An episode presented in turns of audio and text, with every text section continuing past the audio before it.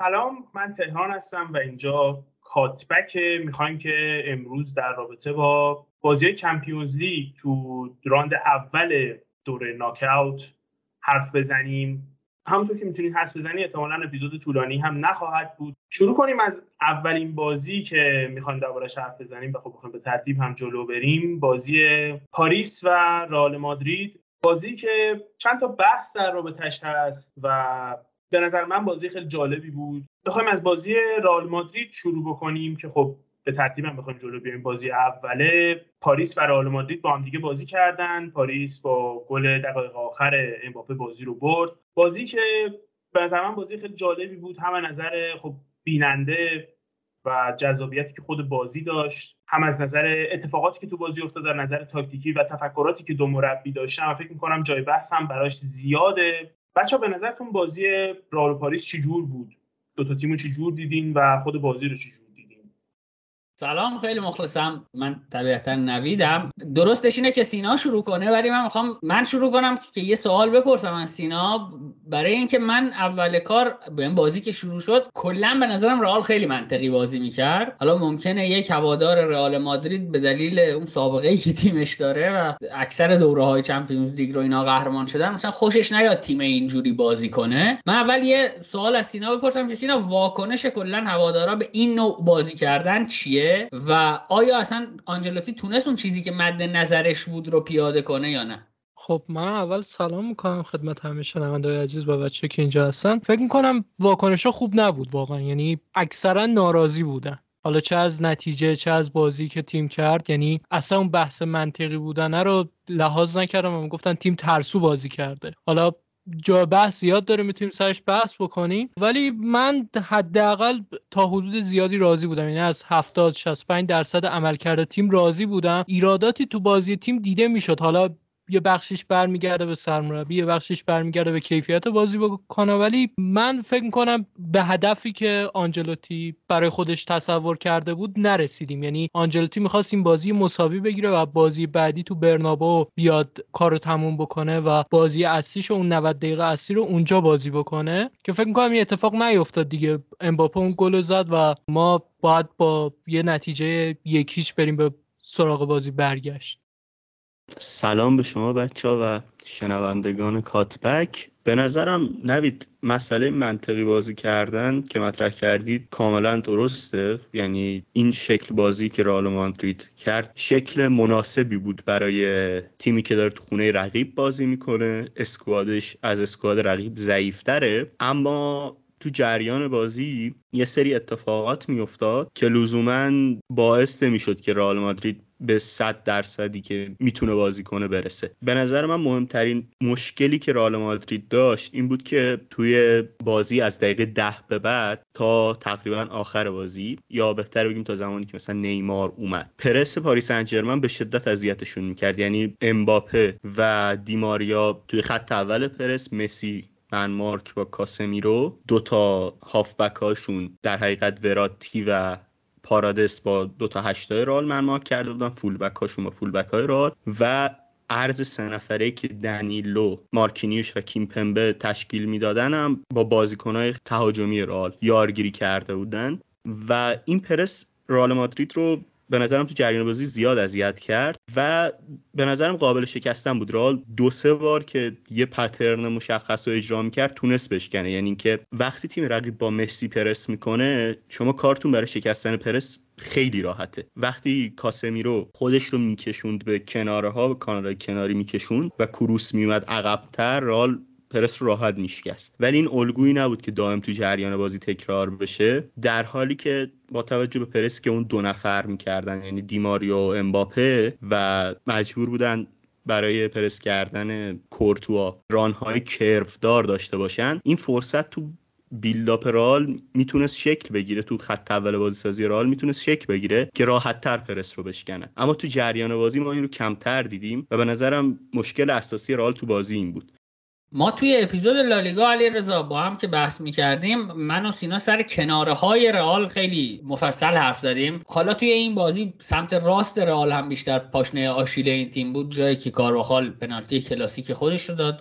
همیشه دیدیم ازش از این حرکات عجیب و غریب. و وینگرشون هم آسنسیو بود که حقیقتا زجرآور. یعنی من یاد ندارم توی این بازی توپ دست آسنسیو اومده باشه و دیدن بازیش تو رو اذیت نکنه. حرکت اضافه با توپ تصمیم گیری اشتباه. همون قدری که دیدن بازی صادق محرمی تو تیم ملی زجرآوره به نظرم آسنسیو توی کلاس خودش تو رئال مادرید زجرآور بازی می‌کنه. و میگم زمان بازی هم این رو نوشتم که بعضی از تصمیمات آسنسیو واقعا بازیکنهای رئال رو از مدار بازی خارج می‌کرد. یعنی یه دریبل ناموفق یه پاس در عرض نابجا سه تا چهار تا بازیکن رئال رو برمی‌داشت. اینا می‌خوام از تو سوال کنم که این سمت راستتون چشه این مشکل چجوری می‌تونه حل بشه؟ با تعویض بازیکنها می‌تونه حل بشه؟ چه تدبیری باید بیاندیشه به نظره خب بحث کیفیت مهره که هم خود اشاره کردی. یعنی آسنسیو واقعا توی کلاس دیگه ای زجرآوره و واقعا من متوجه نمیشم چرا قرار این بازیکن حالا باش تمدید بشه و احتمالا هم تمدید میشه اگه لفظ نیام. اما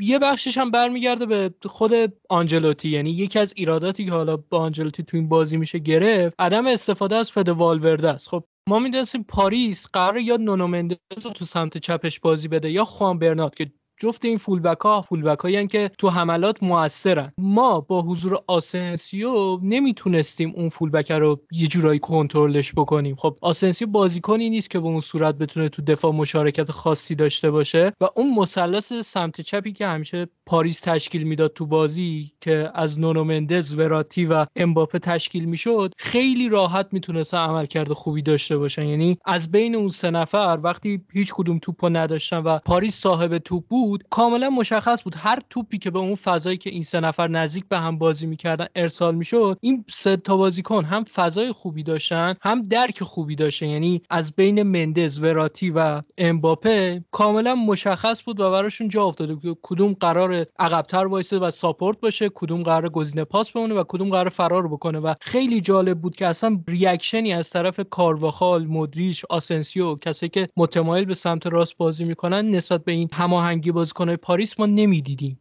و فکر می‌کنم اصلا فده والورده باید بازی می‌کرد به خاطر حضور نونو مندز تو این بازی. چون بازیکنیه که هم می‌تونست تو عرض عقب زمین ما کمک بکنه هم اینکه تو ضد حملات بیشتر به کار ما میومد دقیقا من این سوال برام پیش اومده بود که من واقعا مدریچ رو خیلی دوست دارم خیلی مدریچ رو دوست دارم و به نظرم یکی از بهترین هافبک هاییه که فوتبالش رو دیدم از نظر سطح فنی. اما متوجه نمیشم که شما وقتی قراره توی یک بازی توپ رو نگیری و نخوای مثلا مالکانه بازی کنی متوجه نمیشم 82 دقیقه بازی کردن مدریچ زمانی که تو قرار نیست توپ رو داشته باشی و قرار اینجوری با این سبک بازی کنی. یعنی منم واقعا فکر کنم حضور یکی مثل کاماوینگا یا والورده به جای مدریچ منطقی تر بود و حداقل توی تقابل تک به تک وراتی و مدریچ عجیب وراتی دست بالا رو داشت و کامل به نظر من دیکته کرد خودش رو به خط هافبک پاریس من فقط می‌خوام در اون بد بودن آسنسیو یه نکته رو بگم. با توپ که خیلی بد بود نوید گفت دائم تصمیم اشتباه می‌گرفت. آسنسیو 22 اقدام به پرس داشت تو این بازی. فقط یک اقدام موفق بود. چهار و نیم درصد. افتضاحه. و وقتی توپ همیشه تو یک سوم خودشون بود هیچ وقت دفاع نمی‌کرد. من درک می‌کنم وینیسیوس این کارو نکنه چون پلن رئال بود که توپ رو به وینیسیوس برسونه و وینیسیوس پشت دفاع رقیب حرکت کنه. ولی آسنسیو باید دفاع می‌کرد تو این بازی. یعنی دائما یکی از هافبکای رئال باید میومد اونور که کارواخال دو در مقابل یک نشه و از اونور آسنسیو داشت قدم می‌زد تو زمین. و هیچ کاری نمی‌کرد. و هر موقع هم پرس می‌کرد به بدترین شکل ممکن این کار انجام می‌داد. چهار و نیم درصد توی اقدام پرس واقعا عدد پایینی و افتضاح حالا بخوایم برگردیم سر حرفی که نوید زد بعد خودت هم اشاره کردی رضا. چیزی که ما تو بازی دیدیم حداقل چیزی که من دیدم به نظرم میاد که برنامه همین بود که خب ما عقب میشینیم ما فشار تیم پاریس رو تحمل می‌کنیم موقعی که توپ رو دارن. مخصوصا اینکه خب سه تا بازیکن جلوی پاریس هر ستاشون شاید تو فضا بیشتر موثر باشن و اگه فضا رو ازشون بگیریم شاید نتونن اونقدر موثر باشن. و خب به محض اینکه توپ هم می‌گیریم برنامه اینه که حداقل چیزی که من دیدم توپو بدیم کروس کروس بزنه زیرش وینیسیوس شروع کنه دویدن. که خب قبول قبول کنیم که باشه این برنامه این بود که اون موقع سوال میشه خب چرا والورده بازی نکرد؟ تا این قرار تماما انتقالی بازی کنی چرا یک بازیکنی که واسه فوتبال انتقالی بهتره رو بازی نمیدی؟ و بعد این حرف که من خودت هم شنیدم علی رضا و با هم دیگه هم حرف زدیم در رابطش که خب اصلا چرا این استراتژی؟ نه تنها در رابطه با این در حال حاضر من علامت سوال دارم که اگر استراتژی این بود چرا اینطوری انجام شد؟ و که اصلا این علامت سواله برای من هستش که آیا کلا این استراتژی باید انجام می‌شد یا نه؟ از پایه اشتباه بود. آیا رئال باید سعی می‌کرد تو دستش بگیره و بازی رو کنترل بکنه؟ با این خط و بدون بازی کردن والورده یا حتی کاماوینگا به نظرم نباید این استراتژی رو پیاده می‌کردن اما اما شاید اگر رئال مادرید رو به صورت پکیج در نظر بگیم به نظر من تصمیم آنجلوتی تا یه حدی قابل درک. مسئله بازی نکردن والورده واسه من علامت سوال بزرگی ببینید اگر رئال می‌خواست توپ بلند بزنه نیاز به یه هافبک یا یه وینگری داشت که خودش نزدیکتر به مرکز بکنه و توپای دوم رو ببره. چون مارکینیوش کیمپمبه و اون دنیلو توپای اول رو می‌زدن و رئال یه مشکل دیگه ای هم که داشت که دست آنجلوتی نبود این مسئله این بود که بنزما تازه از مصونیت برگشته بود و نمی‌تونست تهدید خوبی برای مارکینیوش باشه تو دوئلای هوایی. یعنی یکی دو بار که وقتی توپ رو گرفت بنزما یه پاس داد به کروس. یه فضای زیادی برای رئال باز شد و رئال تو فضا بازی کرد. اما نمی‌تونست این تکرار شونده باشه. حضور والورده اینجا کمک می‌کرد که رئال بتونه توپایی که برمیگرده رو جمع کنه و راحتتر انتقال داشته باشه. یعنی انتقال های بهتری داشته باشه. یه مسئله دیگه هم که به نظرم تو بازی رال دیده شد این بود که فرلان مندی می‌تونست بیشتر موقع مالکیت ازش استفاده بشه. این رال بازیکنهایی که با توپ راحت باشن رو اگر در یه سطح خیلی بالا اون بازیکن ها رو میگه تو ترکیبش داشته باشه احتمالا آلابا فرلان مندی کروس مدریچه و بنزما. اینا احتمالا وقتی پرس میشن می‌تونن تیم رو راحت تر از پرس خارج کنن و فردان مندی تو این بازی گم شده بود. یکی از دلایلش به نظرم بازی خیلی خوب اشرف حکیمی بود اما پاسای تیم رو که نگاه می‌کنیم خیلی فرلان در جریان بازی نبود. یه منظورم پیوندیه که بین مندی و بقیه بازیکنها باید شکل می‌گرفت. که خب شکل نگرفت این به نظرم ضعف بازی رئال رو می‌رسه تو این زمینه. من اول سلام می‌کنم به همه شنونده خوبمون. دوم به شما و می‌خوام بحثم از اینجا شروع بکنم. از اونجایی شروع بکنم که تهران یه سوالی پرسید که آیا اصلا استراتژی رئال درست بود در مورد اینکه فوتبال انتقالی رو بخواد انتخاب بکنه یا اینکه بخواد بره به سمت اینکه ما باید بازی رو کنترل بکنیم و پاریس رو تحت تاثیر قرار بدیم؟ حالا اینکه من فکر کنم سوال خیلی بدیهیه که این اتفاق نمی‌تونست بیفته. یعنی واقعا رئال فکر نمی‌کنم زورش می‌رسید بتونه بازی پاریس رو کنترل بکنه و این تیم رو تحت کنترل خودش در بیاره و مالکیت توپ رو بخواد بگیره به دو دلیل. یکی به خاطر اینکه خب مهره‌هایی که توی پاریس هستن شما نگاه بکنید دیگه از بجز دروازه‌بان که فکر می‌کنم دو تا تیم هم سطحن حالا شاید حتی رئال یه مقدار بهتر توی بقیه پست ها توی تک تک خطوط بازیکنای بهتری پاریس در اختیار داره و شاید خیلی مثلا انتقاد داشته باشیم به اینکه این تیم حالا یه مشت بازیکن حالت سلبریتی طور هم داره ولی بالاخره تو همینا هم بازیکنهای پیدا میشن که در لحظه بخوان کار رو عوض بکنن. یکی اینه یکی هم این که حتی اگر رئال موفق می‌شد این کار رو انجام بده با توجه به بازیکنهایی که پاریس در اختیار داره من فکر می‌کنم پاریس رو ضد حمله خیلی خطرناکتر هم می‌شد و رئال خط دفاع کندی داره. رئال خط دفاعی نداره که بتونه بیاد بالا بازی بکنه و وقتی تو برگشت توی ترانزیشن منفی به قولی بتونه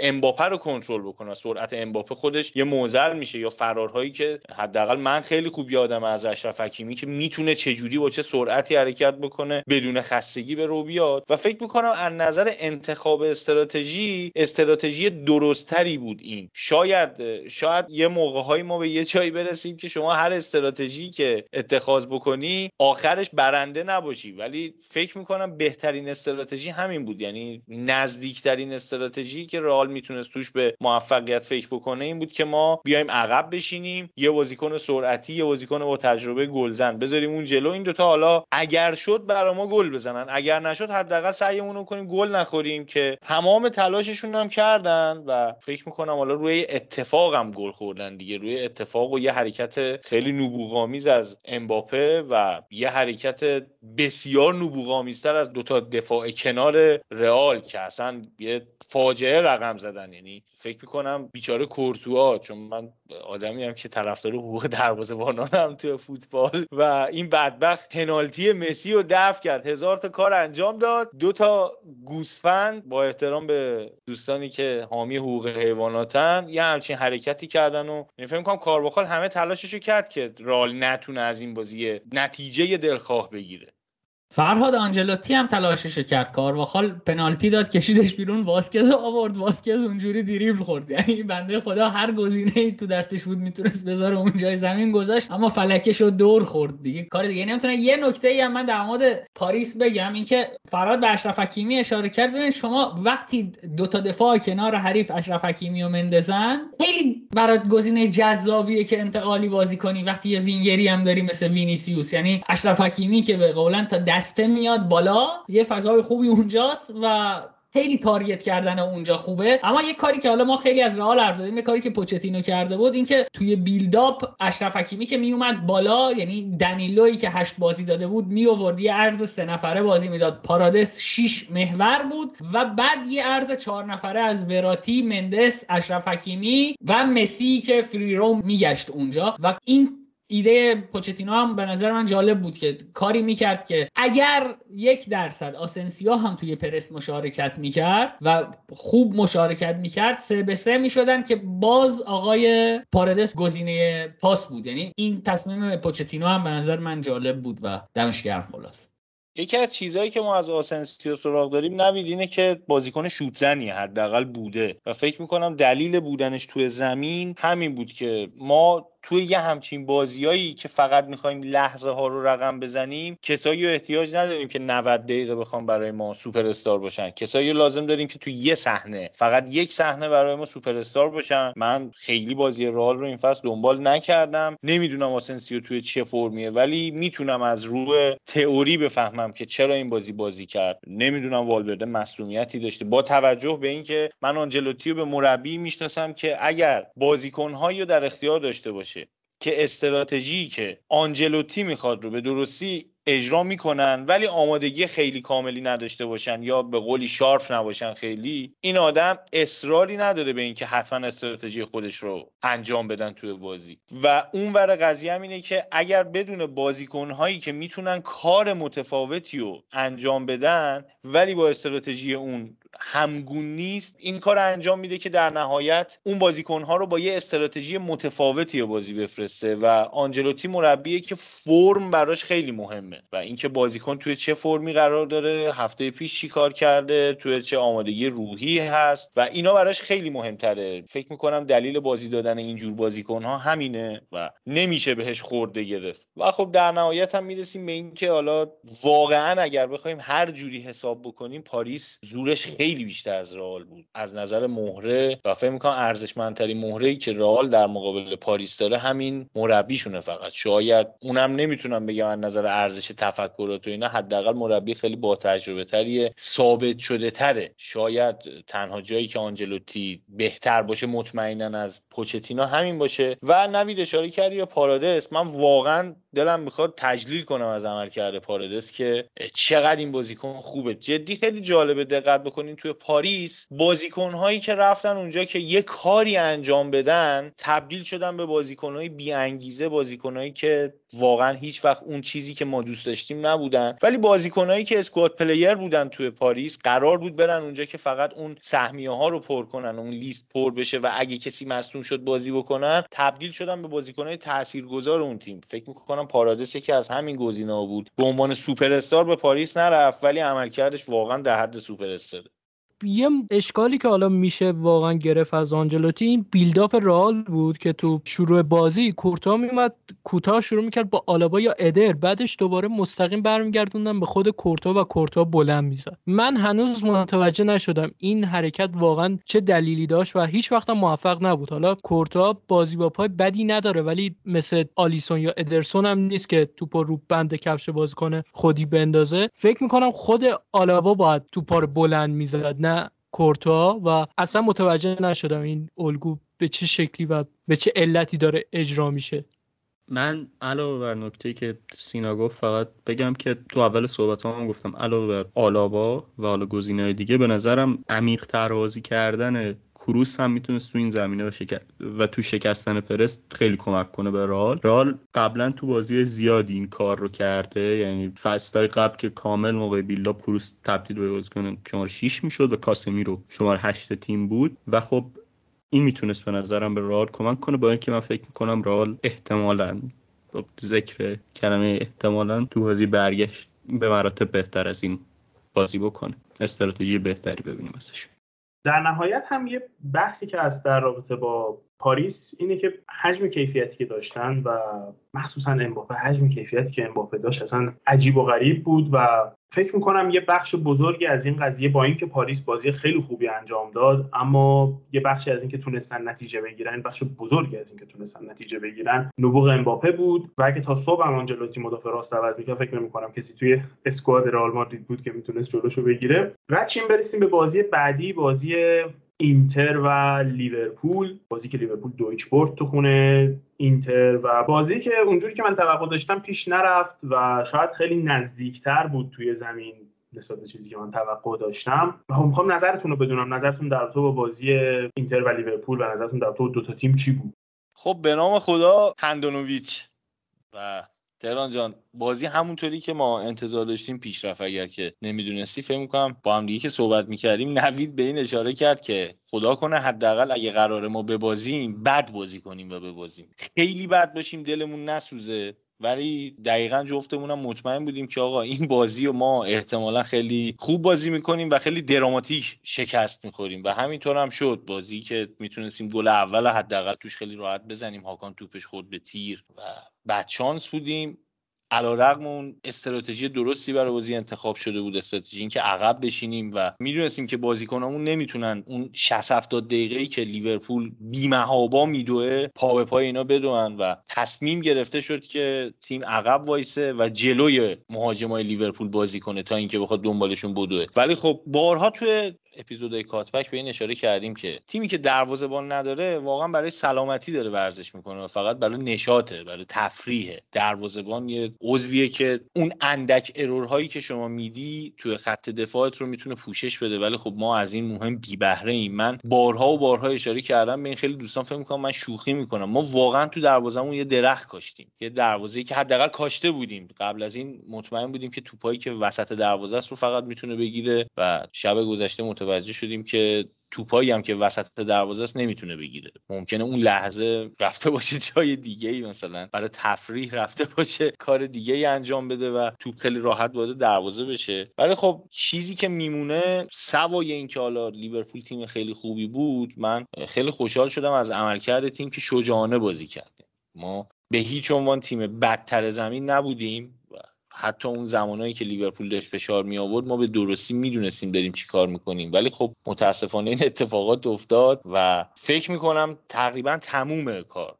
بازی برگشت خیلی امیدی وجود نداره که ما بخوایم با اختلاف دو گل لیورپول رو ببریم که باز امید داشته باشیم. خیلی بعیده. ولی در کل به اینم اشاره بکنم که بازم تعویضای اینزاگی تعویضهایی بود که فکر می‌کنم هیچ وقت انتظارشون نداشتیم. درست اینزاگی روی نیمکت گزینه مناسبی نداره ولی فکر می‌کنم آوردن سانچز به جای لوتارو کمک کرد به اینکه خط دفاع لیورپول یه مقداری بالاتر بیاد بازی بکنه و کمک کنه به حملهشون. مارتینز فکر می‌کنم تنها بازیکنی بود که اون جلو برای ما داشت زمان می‌خرید. و کمک می‌کرد به اینکه دفاعهای لیورپول رو بتونیم به هم بریزیم سازمان دفاعیشون رو به هم بریزیم و الکسی سانچز به هیچ عنوان کار نمی‌تونه بکنه. نبین راجع پستای فوتبال قبلا صحبت کردیم. دیشب بعد بازی خیلی به این قضیه فکر کردم که سانچز الان واقعا به چه دردی می‌خوره و فکر می‌کنم تنها پستی که سانچز می‌تونه توش یه مقداری مفید باشه انگانچه است. بازیکنی که هیچ عکت دفاعی لازم نیست داشته باشه هیچ وقت قرار نیست روش حساب بکنی. فقط قرار اون جلو با نبوغش یه حرکتی برای تو انجام بده و فکر می‌کنم وقتی که سانچز اومد توی بازی فقط علکی توی فضاهای مختلف می‌رفت. یه توپ می‌گرفت فلکی از دست می‌داد گزینه پاس نمی‌تونست بده بازیکن هم دسته جالب این بازیکن بهترین بازیکن ماه اینتر هم شد ماهی که گذشت و. شاید فقط به خاطر اون گلی بود که به روم زد این لقب رو بهش دادن این عنوان رو بهش دادن ولی خب در کل زور دوتا تیم رو هم اگه بخوایم مقایسه بکنیم اختلاف ما حتی بیش از اینه.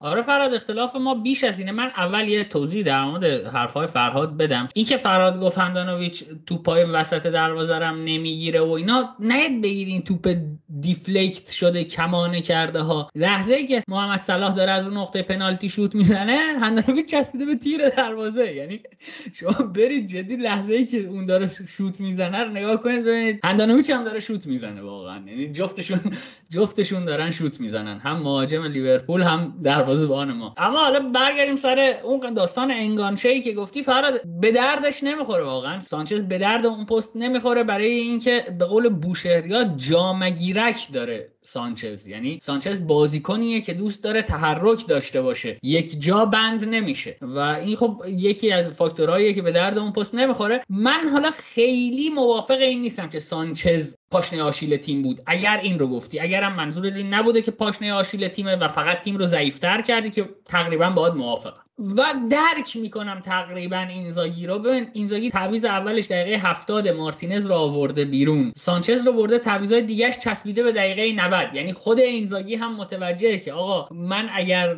بخوام دست به تیم بزنم و از روی نیمکت گزینه تزریق کنم به تیم تیم رو دارم ضعیفتر می‌کنم. ولی تعویض سانچز رو درک می‌کنم. تعویض نکردن ژکو رو هم درک می‌کنم. یعنی ژکو تنها کسیه که اونجا یک فیزیکی داره که می‌تونه بدنش رو ستون کنه. اگر تک نفری باشه در مقابل اون دوتا مدافع واقعا غول هم از نظر هیکل هم از نظر act و level و سطحی که دارن هم کناته و هم فندایک غول دفاعی بودن دیشب. شما ببینید اینتر خیلی موقعیت ایجاد می‌کنه اما حتی یک شوت در چارچوب نمی‌زنه. برید نگاه کنید به block ها تکل های کناته. اصلا عجیب بود. به نظر من عملکرد فندایک و کناته masterclass بود. یعنی هیچ حرفی در این نیست. درک می‌کنم که سانچزی که توانایی به قول خودت نبوغ رو داره بیاره به جای مارتینز که شاید دری به تخته بخورد و گرهی از کار ما باز بشه. اما نشد. حالا علیرضا یه نکته داره. نکتهش رو بگه بعد ما بحث می‌کنیم.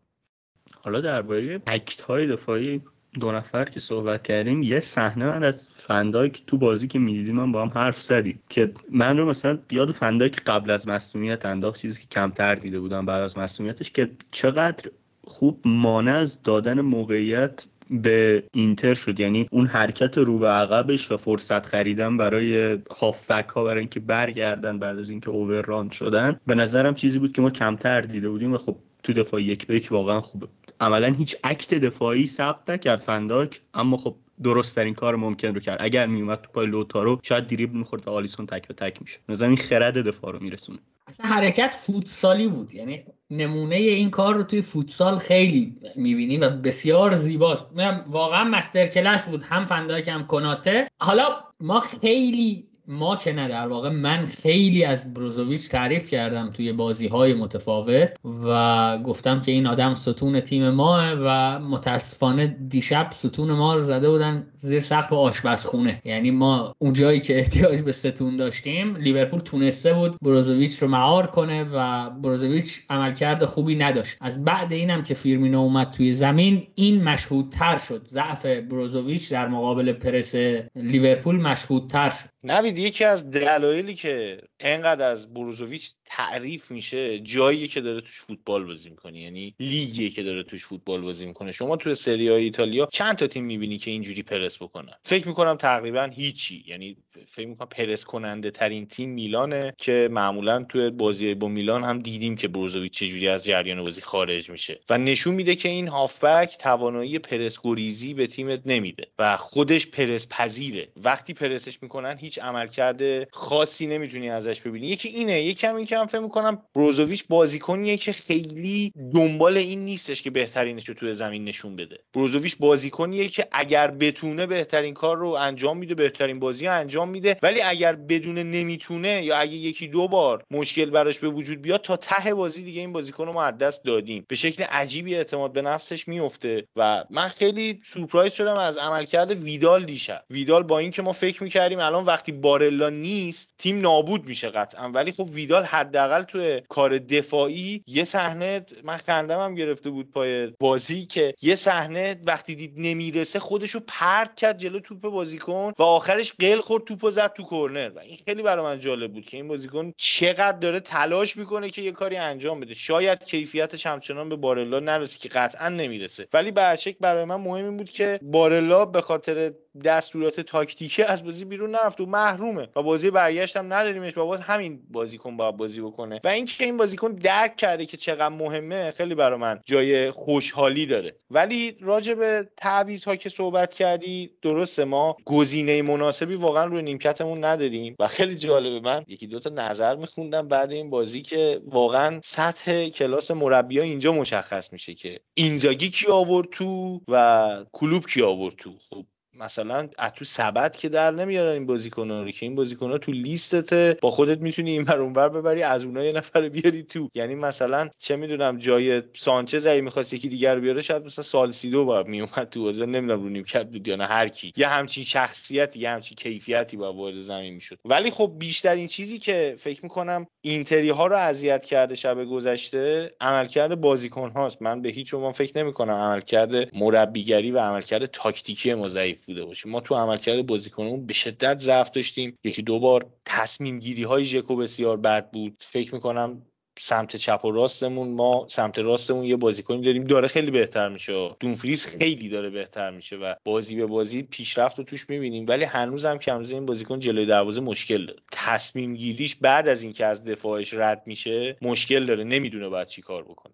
ولی خب اون سمت پریشیش رو می‌دیدیم که از فضایی که آرنولد بهش می‌داد به خوبی استفاده می‌کرد. ولی هنوزم نوید من معتقدم نیازی به تمدید نداره. با این قیمت خود 6 میلیون درخواست کرده خیلی عجیبه. حالا به شکل امیدواریم که آقای ماروتا خودش بهترین تصمیم بگیره به ما ربطی نداره. ولی بازی که شب گذشته دیدیم شاید خیلی جاها مثلا اشاره به این بشه که فیرمینو چه گل خفنی زد. ولی واقعا بیایم به این نگاه بکنیم که اون یه دروازه‌بان معمولی اگر بود می‌تونست بگیره یا نه.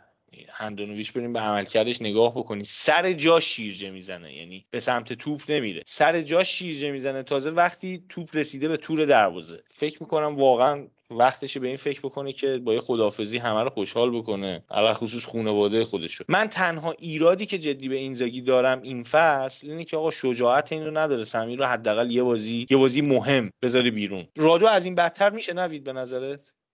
فراد ما در مورد رادو خیلی دیتایی نداریم که بدونیم الان توی چه فرمیه. می‌تونم ارجاع بدیم به فصلی که کنته یکی دوتا بازی بازیش داد که خیلی سردرگم بود اعتماد به نفس نداشت و اینا. ولی من خی... میگم شاید مثلا کسی که این رو بشنوه یا مثلا هر هفته اگر ما بیایم حرف بزنیم حرفای ما رو بشنون بگن بابا چقدر شما سر سمیر اندانویچ قور می‌زنید. اما واقعیت اینه که دیگه این ارتباطه از حالت تقصیر گردن هندانویچ بودن یا نبودن گذر کرده. یعنی به یک چیزی تبدیل شده که روی اعصاب ماست شاید شاید این خیلی شاید بزرگی یا دیشب که حداقل به نظر من روی هر دو گل سمیر اندانویچ مشکل داشت. شاید ما هم زیاده روی بکنیم یه جاهایی اما مسئله اینه که من یادم نمیاد یک کارکرد مهم دروازبان رو سمیر هندانویش توی دو فصل اخیر برای ما داشته باشه و اون توی بازی نگه داشتن ما باشه. یه جایی هست که شما انتظار اصلا بخوره همه این گل ها رو بخوره. دو صحنه توی فصل برای ما بیافرینه که آقا ما بگیم این لحظه سمیر هندانویچ ما رو توی بازی نگه داشت. حالا گفتی وقتی تو رسیده به تور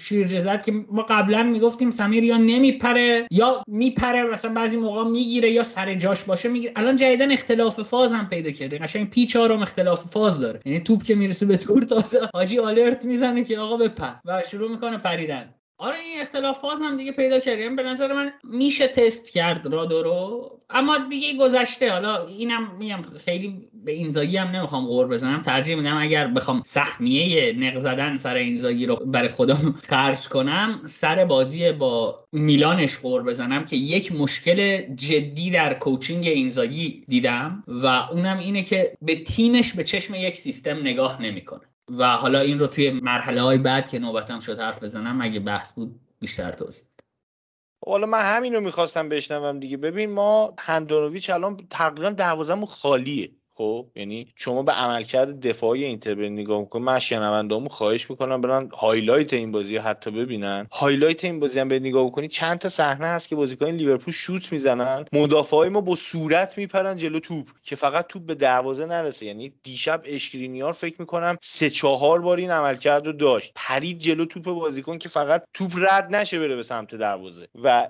این اتفاقی که برای خط دفاع ما افتاده همچین فشاری رو داره تحمل می‌کنه که حالا فکر می‌کنم یکی از دلایل پیشرفت خط دفاع اینتر همین هم باشه. ولی بالاخره فوتبالیست هم انسانن. خب یعنی هر چقدر ما بخوایم راجع به این صحبت بکنیم که آی نمی‌دونم حالا به هر شکل دروازه‌بان یه دونه اشتباه کرده این توپ چرا فلان بازیکن رد شد نمی‌دونم. من اینو می‌خوام بگم که آقا اینا هم انسانن. بالاخره یه بار اشتباه می‌کنن یه توپ رد میشه. یه توپ که رد میشه ما دیگه انتظار داریم یه بنده خدایی که اونجا داریم بهش پول میدیم بابت اینکه مثلا تو دروازه ما وایسه یه عمل کردی هم انجام بده یه کاری بکنه. یه دونه توپ حداقل روش تاثیر بذاره که نمی‌ذاره. و خب وقتی تیم می‌بینه که ما این همه مدت دستورات تاکتیکی به درستی اجرا کردیم نظریات مربیمون جواب گرفته تو زمین اومدیم خوب عمل کردیم تونستیم با لیورپول که واقعا یکی از بهترین تیم های اروپا و بهترین تیم های دنیاست مقابله بکنیم و یه جاهایی حتی اذیتشون بکنیم یه جاهای لیورپولیا نفس راحت کشیدن که آخرون شانس آوردیم گل نخوردیم. بعد به همین راحتی دروازت باز میشه. خب تیم خودش رو میبازه. تیم از هم میپاشه از نظر روحیه. شما هر چقدر بگی که بازیکن نه بالاخره اینا بازیکن حرفه‌ای ولی اتفاقا اینا بیشتر تو این جو بازی خراب میشن. شما دقیقه هفتاد مثلا تونستی نمی‌دونم دقیقه چند بود گل خوردیم. هفتاد دقیقه تونستی بازی رو کنترل بکنی اون چیزی که دوست داشتی از بازی بگیری. همه راضی ان تیم. یکی با پس کلش از دم پرچم کرنر اومده زده توپ رفته ته دروازه. خب معلومه که مدافع کاملا ناامید میشن. بعد از اون گل شما برید اینتر رو نگاه بکنید اینتر سردرگم بعد از اون گل. یعنی دوباره این استرس میاد سراغشون که ای بابا دوباره اگه توپ بره سمت دروازه یه گل دیگه می‌کنیم که اتفاق هم میفته اینه که من کردیت کامل این شکست رو علاوه بر عملکرد بسیار خوب لیورپول که اصلا میگم لیورپول واقعا یکی از بهترین تیم‌های جهانه. اصلا نمی‌خوام اینو نادیده بگیرم. ولی می‌خوام بگم که کردیت اصلی این شکست مال خود اندونوویچه در وهله اول و در وهله دوم مال اینزاگیه که باید شجاعت این رو داشته باشه که وقتی گلر یه فصل عمل کرده اینجوری داره و مصاحبهایی هم که داره می‌کنه خیلی جالبه. یه مصاحبه که و گفته وقتی ما گل نمی‌خوریم میگن اینتر گل نخورده چه خط دفاع خوبی؟ و وقتی که گل می‌خوریم میگن هندانویچ گل خورده. خب واقعا همینه. بابا دفاع 90 دقیقه درست بازی کرده. شما دو تا توپ اومده سمت دروازه هر دو تاش اشتباه کردی گل خوردی. تو بازی با میلان همین اتفاق افتاد. اون حداقل توپ اولی که اصلا هیچ عکس روش نشون نداد توپ دومم که اصلا فکر می‌کنم هر دروازه‌بان دیگه بود حداقل می‌تونست نوک انگشتش به اون توپه بخوره توپه بره بیرون. بعد اتفاقی که افتاد حالا کار نریم ما تقریبا همه مطمئن بودیم که اینتر تو این محله حذف میشه با این قرعه زیبایی که به اون افتاد. اتفاق نادری که میفته ما یه قرعه نسبتا آسونتر نصیبمون میشه. بعد میگن که آقا نه از اول دوباره با قرعه کشی بکنیم. از همون موقعی که لیورپول در اومد از تونگه ما می‌دونستیم که این اتفاق میفته ولی بازم حرف دیشب نوید رو تکرار می‌کنم دیگه که ای کاش بعد بازی می‌کردیم و میباختیم. واقعا الان من انقدر عصبانی نبودم. ولی به این اتفاق افتاد دیگه. چی بگیم؟ منم حالا تمام نکاتی که فرهاد و نوید گفتن درست بود. یه نکته که می‌خواستم بگم در مورد تعویزای یورگن کلوب بود که به نظرم بازیکنهای درستی رو وارد زمین کرد. هندرسون و کیتا به نظرم کسایی بودن که باعث شدن اون پرسی که اینتر تا زمان تعویز به خوبی انجام داده بود یعنی عملا خط هافبک لیورپول از جریان بازی خارج کرده بود بازی رو دوباره لیورپول به دست بگیره و بتونه راحتتر توپ رو به مهاجماش یعنی دیاز فیرمینو و صلاح برسونه تو جریان بازی. و خب به نظرم این عملکرد یورگن کلوپ هم جای تقدیر داره. یه مسئله دیگه هم بود. به نظرم خیلی شب خوبی رو نداشت ترنت الکساندر آرنود با اینکه فست بی‌نظیری داشته. توی بازی بارها مقابل پرشیچ مغلوب شد. خوب دفاع نمی کرد و خب به نظرم همون عملکرد دفاعی خوب مدافعای لیورپول بود که لیورپول تو بازی نگه داشت تو این زمین. در آخر من فقط می‌خوام به این اشاره بکنم که به نظرم تو این بازی مشخص شد که تفاوت یه تیم خیلی خوبی مثل اینتر و یکی از بهترین تیم های جهان مثل لیورپول دقیقا چیه و دقیقا کجاست که لیورپول با اینکه بازی خیلی خوبی هم نداشتن اما بازم تونستن دوتا تو سنسی رو بزنن و بیرون بیان. و خب فکر می‌کنم الان واسه بازی برگشت آنفیلد کار خیلی راحت تری داشته باشن. فکر می‌کنم دیگه نکته دیگه نمونده باشه که بخوایم درباره این دوتا بازی بگیم. ممنون از اینکه گوش دادین. طبق معمول کاتبک رو می‌تونین از تمام پادگیرهای معمول دنبال کنین و تو تمام سوشال میدیا هام حضور داریم. مواظب خودتون باشین و خداحافظ.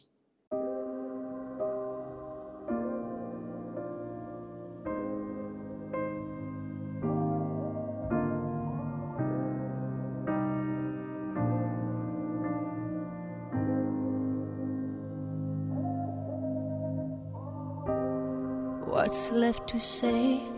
These prayers aren't working anymore. Everywhere shut down in flames. What's left to do with these broken pieces on the floor? I'm losing my voice calling on you. Cause I've been shaking, I've been bending backwards till I'm broke. Watching all these dreams go up in smoke.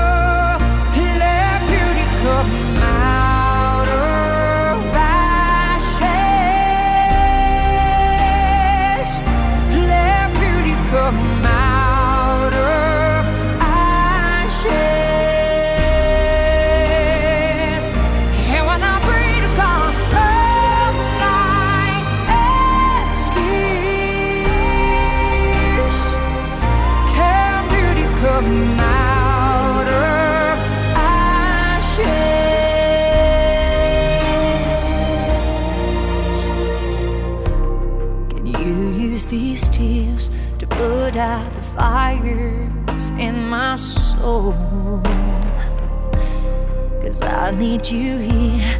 Whoa, Cause I've been shaking, I've been bending backwards till I'm broke. Watching